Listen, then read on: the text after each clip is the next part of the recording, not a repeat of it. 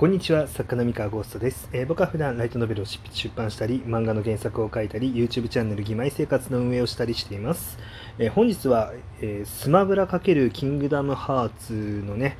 えまあ、キングダムハーツのソラがスマブラに参戦したことについてですね、えっと、まあ、実はその作家とかエンタメを作って送り出す人間としても関係するような、えーまあ、話ができそうだなと思ったので、それについての話をしたいと思います。はい。あのーまあ、僕の生配信とかね、来てくれてる方は、まあ、僕がスマブラをプレイしているっていうのは、まあ、ご存知だとは思うんですけれども、あの、だから、そのスマブラの雑談をしようとか、そういうわけでは全くないです。えー単にですね、あの今回、そのスマブラがですね、最後のファイター追加、まあ、ダウンロードコンテンツ追加ということで、あのだいぶ事前にね、大々的に告知日を煽ってですね、えー実際にその YouTube の生配信で、えー告知をして、で、ね、あの今回、空参戦ということで、まあ、あの公開、情報が公開されたわけなんですけど、やっぱりそのスマブラのプレイヤーたちの反応はものすごくてですね、えー発表したとほぼ同時に、えー、Twitter のトレンドも上位席巻と。えー、空だったりとか、キングダムハーツだったりとか、まあ、なぜかダークソウルとかもね、トレンドに入ったんですけど、まあ、ちょっとね、参戦ムービーの序盤がダークソウルっぽい、あの、あの演出とかがあったのもあって、あれ、ダークソウルかってなった人もいたんでしょうね。っていう感じでですね、トレンドも一瞬で埋め尽くすぐらいの、まあ、注目を集めたというところで、まあ、これ本当にすごい影響力が強い、ものすごいゲームだなって思うんですけれども、で、えこの、えこのスマブラのこの盛り上げ方、盛り上がり方を見てですね、あのまあ、すごい大事なことが隠れてるなと思っているのが、えっとですね、これ、プロモーションめちゃめちゃうまかったと思うんですよ。あの煽り方もそうだし、煽ったからにはやっぱりハードルを超えていくものが必要だったりとかってね。で、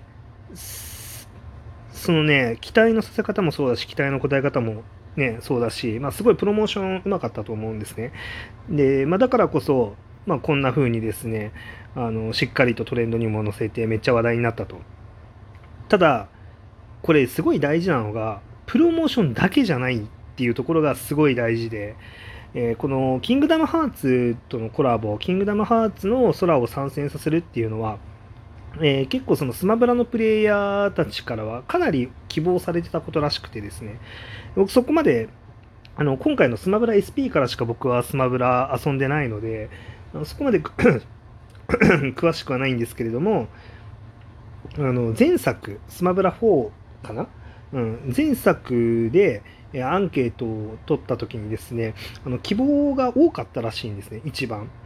で、本当に待ち望まれてるっていうことは、スマブラの開発サイドも分かっていて、で、それで今回、あの、実現と相なったと。で、これはもうそのキングダムハーツの参戦はただ難しいんじゃないかっていうのはプレイヤーの間では言われていてその理由はもう明確でそもそもキングダムハーツっていうゲーム自体がそのスクエア・ウェニックスさんとディズニーさんのまあ共同まあプロジェクトみたいな感じであのディズニーさんが権利を持ってる部分っていうのもかなり多かったんですよね。でまあ皆さんご存知の通りディズニーっていうのはその著作権周りとか厳しいですし、えーまあ、仮にディズニーがまあ OK と言ったとしてもですね、えーっとキングダムハーツに関わってるクリエイターとかそのディズニー側が持ってるまあ権利とかっていうのをなんかもろもろ鑑みるとですねあの例えばその海外の、えークリエイターの著作権だったりとかまあ、いろんな人との調整が必要になってくると。で当然ながらあの海外の企業ですので、まあ、あの英語でのあのコミュニケーションも必要になってくるしでなんだろう、まあ、それぞれ主ななんか自分たちの業務っていうのもあるでしょうから、えーすぐにねあの即答で返事を返せるわけでもないですし、あのものすごく時間がかかったことだと思います。とてもなんか高いハードルを超えて、まあ、今回実現に至ったっていうことでですね。あの、まあ、ユーザーから希望されてるものが何なのかっていうのをしっかり分かった上ででそれをですねしっかりもちろんそのただ作る作って決めて簡単にねあのこれでいきましょう OK ですってなるわけではなくてやっぱりその原作をどう再現するあの、ね、スマブラっていうゲームで再現するのかっていうのを練り込んだりとかでこういう形でどうでしょうかってそのキャラクターのモデルだったりとかあの技だったりとか、えー、演出っていうものをえー、もちろんその原作サイド、えー、スクエニさんと、えー、ディズニーさんとっていう形で、まあ、調整をして確認を取ってですねあのそれであこれで問題ないですっていうそのすり合わせ、まあ、監修っていうのをし,、ね、してもらってっていうこのものすごいやり取りが、まあ、たくさんあってですね。でやっぱりその関わってるクリエイターたちも、まあ、かなりその真剣に取り組んで多分やったはずなんですね。でこの結果がこれなんですよ。で言ってしまったら、まあ、やっぱり内容がいいんですよね本当にえっとやったことの内容を実現したことのクオリティがめちゃめちゃ高いと。えー、すごいハードルが高いからその手出しませんっていうその手が届くことをやりましたっていう、えー、結果をここまで煽ってあのプロモーションしてやあの発表したとしても、まあ、おそらくこんなに大きな反応は起こせなかったんじゃないかと思います。えー、やっぱりそのちゃんとクオリティの高いことをやってでその高いクオリティ高いことをやったっていうことをあのしっかり準備をしてプロモーションして初めてここまでの爆発力っていうのを、まあ、獲得したんだろうなっていうのが、まあ、今回のあのスマブラ×キングダムハーツの件で、まあ、分かると、うん、いうことですね。まあ、なので、まあ、僕ら作家もですねあのまあ、すごいそこは大事だなと思ってるわけですね。うん、まあ作家というか、まあ、エンタメエンタメを作る人たちはやっぱり基本的にはここは避けては通れないというかやっぱ考え続けなきゃいけなくて、まあ、よくそのプロモーションいいプロモーションを打てば、まあ、売れるみたいなことをまあ言う人もまあいるかもしれないんですけれどもあのもちろんそれはいいプロモーションを打つに越したことはないんですがまやっぱりクオリティですよね。あのプロモーションであのしっかり目立ったなりにハードルをしっかりと超えていく。あのあ確かにいいものを見たなと、うん、いいものを読めたっていう、まあ、経験をしてもらうっていうのが、まあ、一番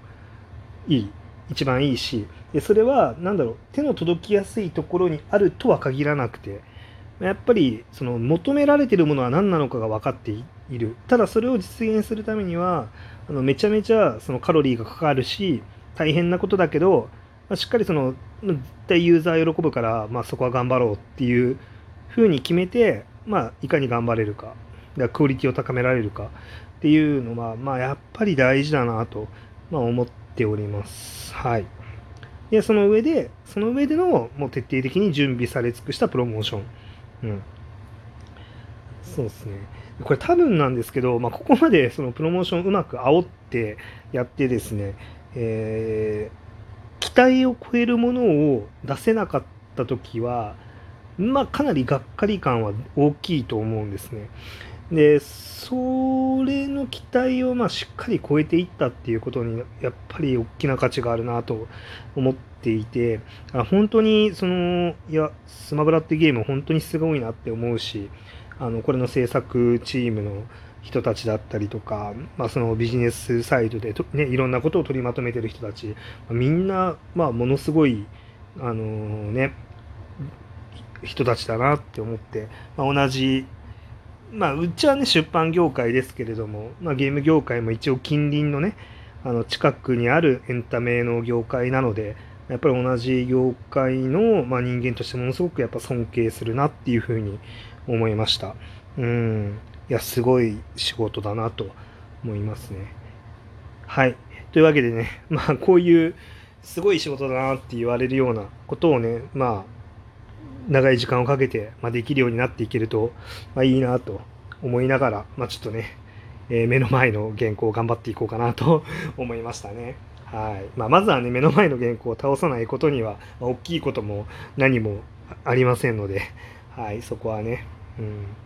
まあでもね、その大きいことを、まあ、今回その発表でね、なんだろう、あの一気にドーンって大きいこと出ましたけれどもあのもちろんね あの地道なことの繰り返しの末にやっぱ今回の発表みたいな、ね、お祭りがあると、うん、いう感じで、まあ、結局ねあの方たちもやっぱり毎日は基本的には目の前のねあの細かい作業っていうのをあの丁寧に丁寧にやっていくっていうのが、まあ、基本的なところなので、まあ、華やかなところだけを見てもねあの実態とはちょっと違うと思うんですけれども。ただそれも含めて、まあ、今回のお祭りみたいなものをやっぱ結実するためにもあの日々の細かい作業あの地道で地味で、まあ、目立たない作業もあすごい大事なん大事なんですよね。でそれをなんか組み上げていった先にああいうお祭りでね一気に注目がバーッと集まるタイミングがあるっていうのは、まあ、そこはちょっとねやっぱクリエイターとしての醍醐味だなっていう気はしますね。